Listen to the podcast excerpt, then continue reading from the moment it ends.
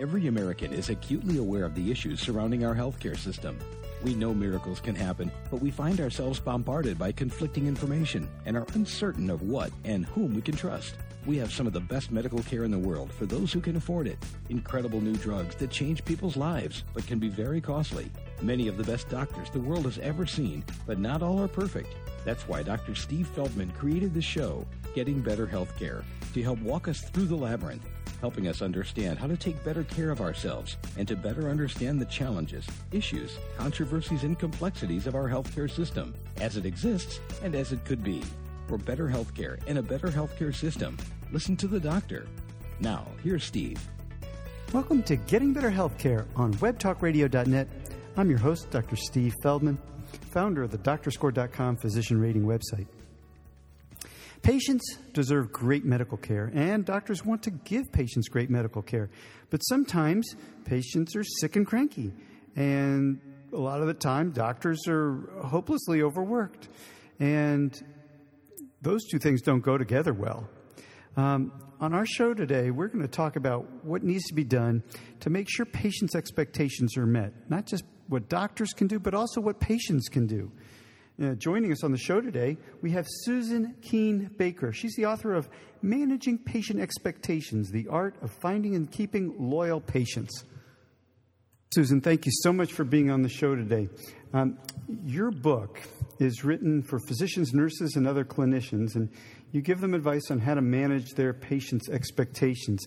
You know, my show is for the lay public, and, and I want to, I do want to focus on um, the things patients can do to make sure their expectations are met. But at the same time, uh, this show tries to let the public see what's behind this, the uh, curtains of healthcare. Um, to, to know what's happening on the doctor's side. So, so first, let's start off by talking about what should the what should we be expecting doctors to be doing um, to meet their patients' expectations?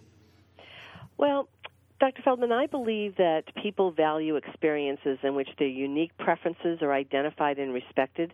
And so, what that means is that physicians, nurses, clinicians can be attuned to what the expectations and the preferences are that a patient has. And sometimes they cannot be honored, but at least if they're recognized. And an example I give if I'm speaking with a clinical group is, you know, I, I travel around the country often and I rent cars. And I usually rent a car from the same company. I ask for the same car every time, the car that they most frequently have available. Well, they're not always going to have the car that I want, um, but the, and it's important to me because I'm driving places in the middle of the night, and that's not the time to try to find out in a in a strange, unfamiliar car how do you turn the windshield wipers on, or you know where's the emergency brake. So the savvy person at the car rental counter will say, "Oh, Mrs. Baker, we know that you love the the Taurus, uh, and we don't have one today, but we have um, chosen the closest model." And so I'm not getting what I want, but I still feel okay. They understood what I wanted, and they gave me the next best thing so realizing that people really do value those experiences in which their their preferences are identified and at least respected um, goes a long way, I think, to creating a mutually respectful relationship. That sounds critically important. What you've said raises several other issues um, in my mind. First, the idea that physicians can learn from um, other industries about how to manage customers' expectations. Um, I have no problem considering patient a subset of customer uh, for this purpose. Mm, I agree. Yes. And I think it's helpful for patients to decide what are those unique preferences that they have. Um, and I believe that it's really easier not to get married than it is to get divorced. And so deciding on those preferences and seeing whether a physician that we're considering is a good match for those preferences is really helpful in terms of, of not being disappointed down the road. Uh, there's a woman um, by the name of Rebecca Morgan, and she has a website called datinggoddess.com. And she has a series of ebooks on her website, and one of the ebooks is don't date a dud, checking him out online. And so, um, you know, an online survey system that provides information in advance can be really helpful in deciding, yes, this is a this is a practice that I would like to be part of. Uh, you know, if you have a friend who says to you, oh, you know, this is I just went to the best movie, you should go Well, if you show if you take that recommendation and you show up and it's a romantic comedy and you hate romantic comedies, you're not going to be happy no matter how great the the screenplay is and how wonderful the actors are. Um, so identifying, you know, what's the kind of movie, what's the what's the, the the experience that you're most looking for, and then look to those online reviews. Ask friends specifically about the preferences that you have and what's that experience like when you visit that physician's practice or that hospital or that that healthcare center. I um, just love when patients have come in and in advance of um, our sessions, they've looked me up, they've see, seen what I've published, they look at what patient advocacy groups I've worked with, they seen what talks I've given, and so they have a sense of whether I'm the kind of person they want to see or not. Absolutely, absolutely. And there was another thing you mentioned, and that is um, I just love your idea of liking consistency in, in the cars that you're getting. Um, this this really makes a lot of sense to me. The um, idea of doing things in a particular order, having things done in a particular way. I wonder if that applies to how we should be practicing medicine as well. Oh, absolutely. I think inconsistency is one of the greatest patient dissatisfiers. Um, it was Nicholas Wade, a New York Times um, writer, who who said, "Given two equally competent physicians, pick, pick the one with a smile and an optimistic disposition." And if if one day you arrive um, to see a physician and the physician is just terribly cranky and frustrated and takes all of the frustrations of medicine out on his or her patient and the next time is just you know so happy to see you and and, and appropriate touch and it gives you a you're my favorite patient um, approach when you don't know what to expect that adds another layer of anxiety um, to the to the, the anticipation of the visit and that's not good so we should plan ahead and and get an idea if the doctor is the kind of doctor we're looking for. And um, beyond that, what other kinds of things should we be doing to make sure our expectations are met? I think it's very, very helpful for patients to spend a few minutes um, deciding before they go for a visit or a procedure or a consultation to to write down exactly what they want to accomplish um, during the visit. And a best practice is to provide a copy then of the, you know, I'm here today for number one, a prescription refill, number two, advice about my knee, number three, um, and list them in order of priority and give that list to the physician uh, so that both parties have sort of a checklist to go through. And um, th- then there can be, the physician can take a moment and say, you know, I think that we can accomplish three or four of these today, and maybe it maybe it might be that we were going to have to let the the you know number five, six, and seven wait until next time. Um, and there can be agreement then at the start of the visit, or the patient may say, oh, you know what, no, number two is not that important to me. I'd much rather have number six. Um, so spending some time in advance preparing um, for exactly what you want to accomplish it means that you're not going to be walking out the door and then suddenly remembering the knee um, or the prescription refill, and and then you're going to be dissatisfied, and it's going to take more time for you as a patient to call back and, and arrange um, for that that missing piece that would have made the visit a great experience for you. I'm going to have to adjust how I practice because when somebody presents me with a list, I feel obligated to try to take care of absolutely everything on it. Ah, uh, well, and, and the only downside to, ta- and, and I'm sure that your pa- patients are very happy that you attempt to do that. The only downside might be if sometimes patients feel a bit rushed. Um, be, if they don't understand that that the rushing part of it is to in order to accomplish everything that they have identified as important for the visit. I think I think a rushed physician is often a sign of a very caring doctor, even though it it seems just the opposite that often if a doctor's rushed, it's probably because they're they hate keeping the next patient waiting and, and, and they're trying to, to meet everybody's needs. Mm, hmm um, I, I guess that um, from my perspective, one of the things that I worry about about physicians who are too rushed is whether or not there might be a tendency to be more likely to, to forget to follow up on you know a test that was ordered or test results, or can there sometimes be some safety issues?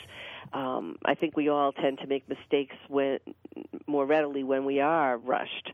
Um, so explaining to the patient, explaining to patients that, you know, I'm going to I'm going to go through these things very quickly in order that I can, you know, respect your time today and have you out of here in 30 minutes or whatever the expected time for the visit is. A, a company that just does a phenomenal job with um, with managing the visit experiences um, Apple computers. If you go to an Apple store for a one-to-one lesson, um, you know you go in and you tell them ahead of time when you sign up for the visit what it is you want to accomplish during your one-hour meeting, and at the 50 50 minute mark, um, there start to be all sorts of cues to let you know that the visit is coming to an end. And um, the, the, I just consider them the, the the role models for managing a visit to stay on time. But one of the things that they do is that they talk with their staff every single day. The team talks about how do we keep the visits how do we close the visits respectfully how do we keep um, people on track so that they leave having accomplished what they wanted. And it's that constant reinforcement of how important it is to stay, on schedule um, that really creates that great outcome where it happens consistently. You know i, I wonder at times if what happens in some situations is you end up with a choice between okay i can I can see everybody who wants to be seen, but they're not. None of them are going to get the time they want. or I can give a limited number the time they want and deserve, um, but close my practice to new patients and yes. have the next appointment be so far out into the future that nobody's satisfied with it. It really is a challenge, isn't it? And and I think some physicians will reserve time during the week for those quick mini visits um, so if you if you really just feel you need to be seen quickly, but you you understand it's going to be limited to a, a 15 minute visit or a 10 minute visit or an 8 minute visit, you know we've got a block of time, um, you know Tuesdays from three to four for patients who are looking for that kind of express um, express service, and I there like are that. patients who love that. Yes, I, well I like that idea again. Um, the Jiffy Lube is, you know, right around the corner from uh, from where I live. Some people that you know they they want uh, speed. The time is of the essence, and um, maybe medicine should learn from from, from that kind of aspect of the general economy. So, okay, patients clearly need to be prepared for their visits. Uh, we talked about how they should prepare ahead with a priority list. Um, you're a big believer in organizational resources that can help. Tell me about some of these. Well, there, for instance, um, I think that part of feeling that your physician knows you is is also knowing your physician, and so um, setting up a Google Alerts, um, and that's very easily done at the Google website, where anytime your physician or your physician's practice or your hospital is mentioned in the news or on the internet, you receive a Google Alert to tell you, and that might give you an opportunity to know, to learn that your physician is speaking at a hospital meeting, for example, or an association meeting um, for practices and healthcare organizations that are on Twitter, that can just be a great way to start to understand how the organization works and how to be most successful with that organization. Uh, Facebook, if you know, become a fan of your physician's office or your hospital health center on Facebook, and taking time to actually review the website of an organization. They have ta- that organization has taken time to put that information together, hopefully for the patient's benefit, and so taking time to review that. Um, ho- hospital newsletters, you know, they they they come by email, they come by regular mail, um, and there's often just wonderful information there that you can use. Um, as a patient, that you can really benefit from when you go for healthcare services. Um, then there's just a wonderful um, resource that's not an organizational resource, but one of my favorites is um, Questions Are the Answer. And if you just Google Questions Are the Answer, the website comes right up. Um, it, it, comes up number one on Google. And this was um, a tool that was de- developed by the Agency for Healthcare Policy and Research. And um, some, I'm going to just see if we can play just a, a few moments of the commercial. We're not magicians, we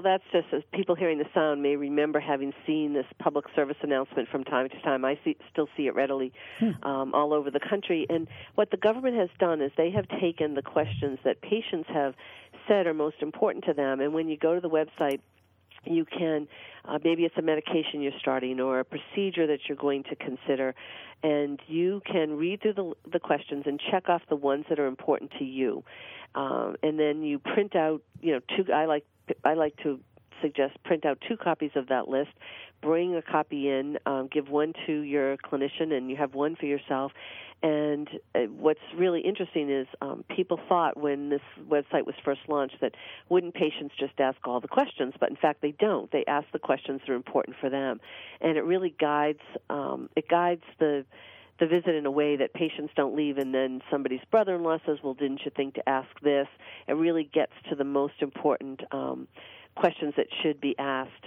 And a second resource that I really like very much is Ellen Menard's book, The Not So Patient Advocate. And she just has great information right across the continuum of care. But she tells, um, when you read the book, she tells you exactly what you might say during different um, scenarios. For, so, for example, let's say it's during a test and um, someone's coming in to draw blood. You might say, "This is my better arm for drawing blood," and she says, in most cases, the lab technicians will welcome that information. But if they're not willing to honor your request and you feel uncomfortable about it, ask for another person. Um, and and she so she gives the exact things that people can say, and also how they can best prepare to be successful um, successful patients. But I think in reading the book, people would start to think a little bit differently, perhaps, and not be as um, fearful about asking for additional information. So, another example, you're meeting with your physician, and your physician gives you a diagnosis, but you're not quite sure. So, Ellen Menard recommends um, something, a follow up question like this Knowing that medicine is not a precise science, do you have any doubts about my diagnosis? Um, and so, if you know, and you listen to the answer and why or why not. And so, although this would be a good book to actually take to the emergency department with you, I think it's a it's a very very helpful book just to to read up to be not more knowledgeable about how systems work in healthcare, and then knowing how best to navigate those systems. You know, Susan, I wonder if some of this uh, effort to know the doctor can be turned around for doctors to know patients. Um, giving patients the sense that uh, you're an empathetic, caring doctor is at the heart of providing great medical care to people. That's what, what patients want. They don't, of course, they want the right diagnosis, they want the best possible treatment, and they want to feel like they have a relationship, a trusting relationship with their doctor. And I, I worked in one doctor's office who would cut clippings from the newspapers whenever they appeared about one of his patients, and then he would pay, post them into the front of the chart. That way, whenever he was seeing the patient, he could mention this to them. And boy, the patients thought this guy, you know, really cared about them, knew who they were, and um, one might imagine the electronic health record of the future doing these Google alert searches automatically um, on the patient and then putting at the front of the chart information about what's appeared on the internet about the patient. Uh, uh, I like that idea yeah, very much. Isn't that fascinating? It could all yes. be electronic and just part of the health record system. Huh? Mm-hmm. All right. Well, you're listening to Getting Better Healthcare on webtalkradio.net. I'm your host, Dr. Steve Feldman.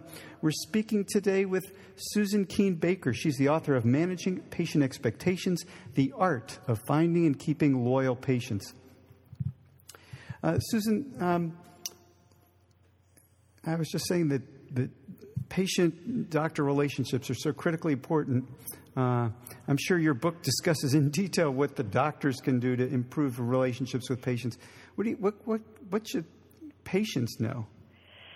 I think it's helpful for patients to consider developing relationships with support staff in a physician's office. Um, the, the support staff often are responsible for issues such as access and, and whether your lab tests are, are faxed to you promptly. And a book that I read recently that I really enjoyed was Carolyn Jourdan's memoir, and her him, her memoir was is titled "Heart in the Right Place." And she was an attorney on Capitol Hill, and she took a leave of absence from her position to help her father, who is a family physician in a small town in Tennessee, and she was covering for her mom, who became suddenly ill. So while her mom was the office manager slash receptionist, Carolyn goes back just for a short period of time, but circumstances then dictated that she stay longer. And one of the things that she said in her memoir is, as the practice receptionist, I learned that one of the very lowest positions in the societal pecking order was allotted to the person who answers the phone in a doctor's office. And the job was not only thankless, it was hard too. Everybody you talked to was either sick and cranky or at their wits, end trying to take care of someone else who was sick and cranky. Every time the phone rang, it was a challenge to try to follow the train of a frustrated, confused, or panicked conversation. So often, I think for support staff, there's very much a you know this is what i need and this is and i need to get to the doctor now. And so taking a little just a little bit of time to build relationships learning those folks names and as you said you know a little bit about them can be really helpful sometimes things don't always go the way that that you hope they will and that's why I like Ellen Menard's book so much. Um, but sometimes if I'm if I'm really pressed I will actually try to personalize the situation by saying well if I were your sister or if I were your daughter or if I were your mom what would you do? What would you tell me to do in this situation? And I find that sometimes by um, helping them put themselves in a different role because I what I say to to all healthcare practitioners is the acid test about how patient centered your organization is is do you do things differently if it's a member of your family than you do for your other patients? And where you do things differently is an opportunity for to improve. So even the simple things like finding something in common with that person who's at the reception desk when you come in and learning the names of of the of nurses and what their hobbies are as you mentioned earlier um, can just be so it can just add to the enjoyment of everybody's day and make um, those folks much more your advocates um, the next time that you visit so, so this is something that we all should have learned in kindergarten, isn't it? I mean, it doesn't. it's not just good advice for patients, but no matter what kind of business you're in, whether you're the patient or the doctor, human life revolves around interpersonal interactions, and um, and and this is good advice. You know, you you catch more bees with honey or something like that. Yes, that, absolutely, and and surely you know, in each relationship that we have, there are two types of value that we bring to people. You know, there's the rational value. Do, does the patient receive the, the appointment, the, the exam, the consultation, the surgery? And then there's the emotional value. How does the person feel about it? Well, from the the clinician side, the same is true. The rational value is you know does the person does the the practice get reimbursed fairly for the service provided? Um, but when patients start to feel too much that you know I've paid for this service and not invest time in the emotional value then I think it all becomes you know the rational value. How much time do you get? Do you walk out with a prescription or not? And I think that we see this most vividly when you see two friends going through a divorce. You know, when the emotional value is gone from a relationship, don't you see people who are willing to to duke it out over the toaster oven that neither one of them uses, um, but they're willing to fight, you know, over it because when the emotional value is gone, there's there's really nothing left except to to look for those rational things that really are not the rewarding part of a relationship. Or, or worse, that mm-hmm. some emotional value in just trying to upset the other person by taking something else. Yes. Okay. Well, you know, when I think about uh, getting to know, establishing that relationship with the support staff, I, I work in an office uh, alongside people who are cancer doctors, and you see the the apples and the cookies and the flowers and the candies that are brought in for the staff, and I mean, surely that's that's a great thing to do, but I'm not sure that that's any more effective in life than some of the things you've suggested, which is just getting to know the person and use their name. And um, another extraordinarily powerful tool would be, you know, to just uh, mention, oh, by the way, doctor, you know, the person who handled the phone, listen, I was cranky and stuff, but they did a fabulous job. And just that kind of positive reinforcement for a job well done, I think is greatly appreciated by people. Absolutely. It really is. Well, um, let's talk a little bit more about feedback. Um, what do you advise about giving um, the medical practice feedback? Well, I think that we have a tendency sometimes to not want to hurt anyone's feelings and not and and not think to ourselves, you know, I think most of us if we think back over our lives, we can think of times when someone gave us feedback and it wasn't especially pleasant to hear at the time, but it really helped us. Mm-hmm. And so I I think that people should be honest when they are completing patient satisfaction surveys because when we're relying on published survey information, we want to be able to rely on that. And the only way we can rely on it is if people comment fairly. So if one one little thing goes wrong, it doesn't have to be this. You know, don't touch this place with a ten foot pole, um, but to be to be fair about what the what the experience is like. Um, so going back to the movie example, you know, if someone tells you, well, it's a romantic comedy, and you know, it does go on a little longer, they probably could have cut 30 minutes from it. Well, then you go and you know that it may be a longer movie than you than you would have liked it to have been, but you know that going in, and then you're not as dissatisfied with the experience. If we know something's coming, we can at least prepare for it. Um, so knowing, for instance, that there, that you always wait 45 minutes for me as a patient, that would never be an issue for me because I always bring work to do. I never schedule medical appointments on days when I have something, you know, bumping right up where I'm going to be anxious and and be rushing through the, through the visit. Um, for other people, that's critical, but for me, it's not. So if somebody somebody says, you know, this is a practice where you're always going to wait 45 minutes or an hour or 90 minutes before you're seen, that's not a deal breaker for me. For some other people, it would. But if no one writes that in, I don't have the opportunity to to see whether or not that practice is a good match for me. I guess um, one of the things I worry about, though, you know, I started a doctor rating website, doctorscore.com, and one of the things that I thought was critical, and some other websites do it differently, was that, that it needed to be an anonymous website because um, doctors should take these negative feedback comments as a gift because it helps doctors.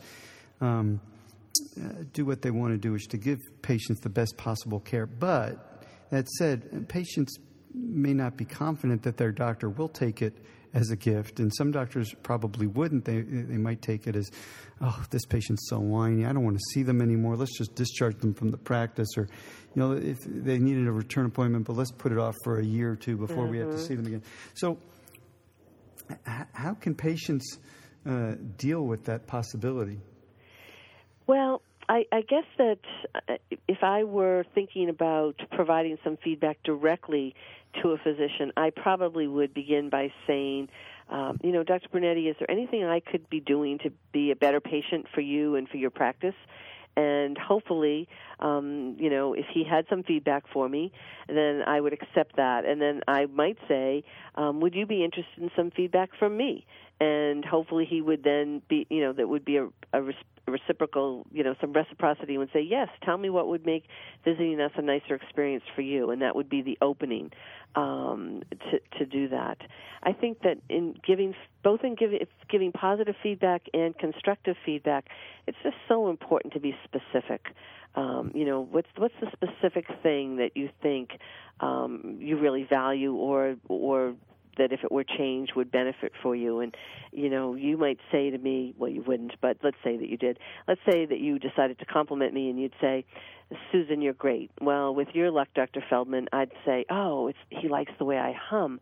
I'll hum more and louder. So you want to you want to provide feedback that's as specific as possible um, because I think it helps it helps people reinforce the good things and it helps them be more open to changing um, things that can be improved. I'll often preface some constructive feedback by asking someone, "Are you the kind of person who likes to be flexible, or are you the kind of person who is flexible?" And most people will answer yes to that, and then say, "I thought so," and I, I thought that you might be interested to know that ABC or whatever it might be.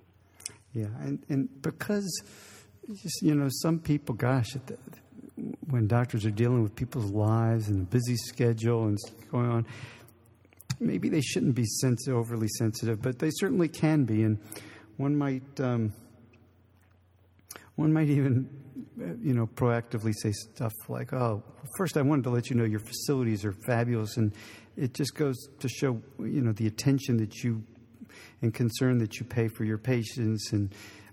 Um, I will tell you that I, that I ended up waiting a long time at the last two visits, and um, oh, but the third thing I wanted to tell you is is uh, how bright and cheery your receptionists are. Mm. to uh, to sandwich whatever negative comment you have in so much sugar and sweet. Yeah, ba- back to the honey, right? yeah, back to the honey. Um, thank you notes. That's something of the past now, isn't it? Well, uh, you know, I'd like to think that that it's not. Um, and some people, I think, are challenged about how to make those thank you notes happen. But of course, with social media, if someone is on Twitter or on Facebook, they can say something nice about the experience in the the physician's office today, and maybe if the if that physician is not in into social media, you know, print that out and say, just you know, send a send a quick note. Just thought you'd like to know um, that I thought this much about the experience t- today to do this. And oh, that's awesome. So.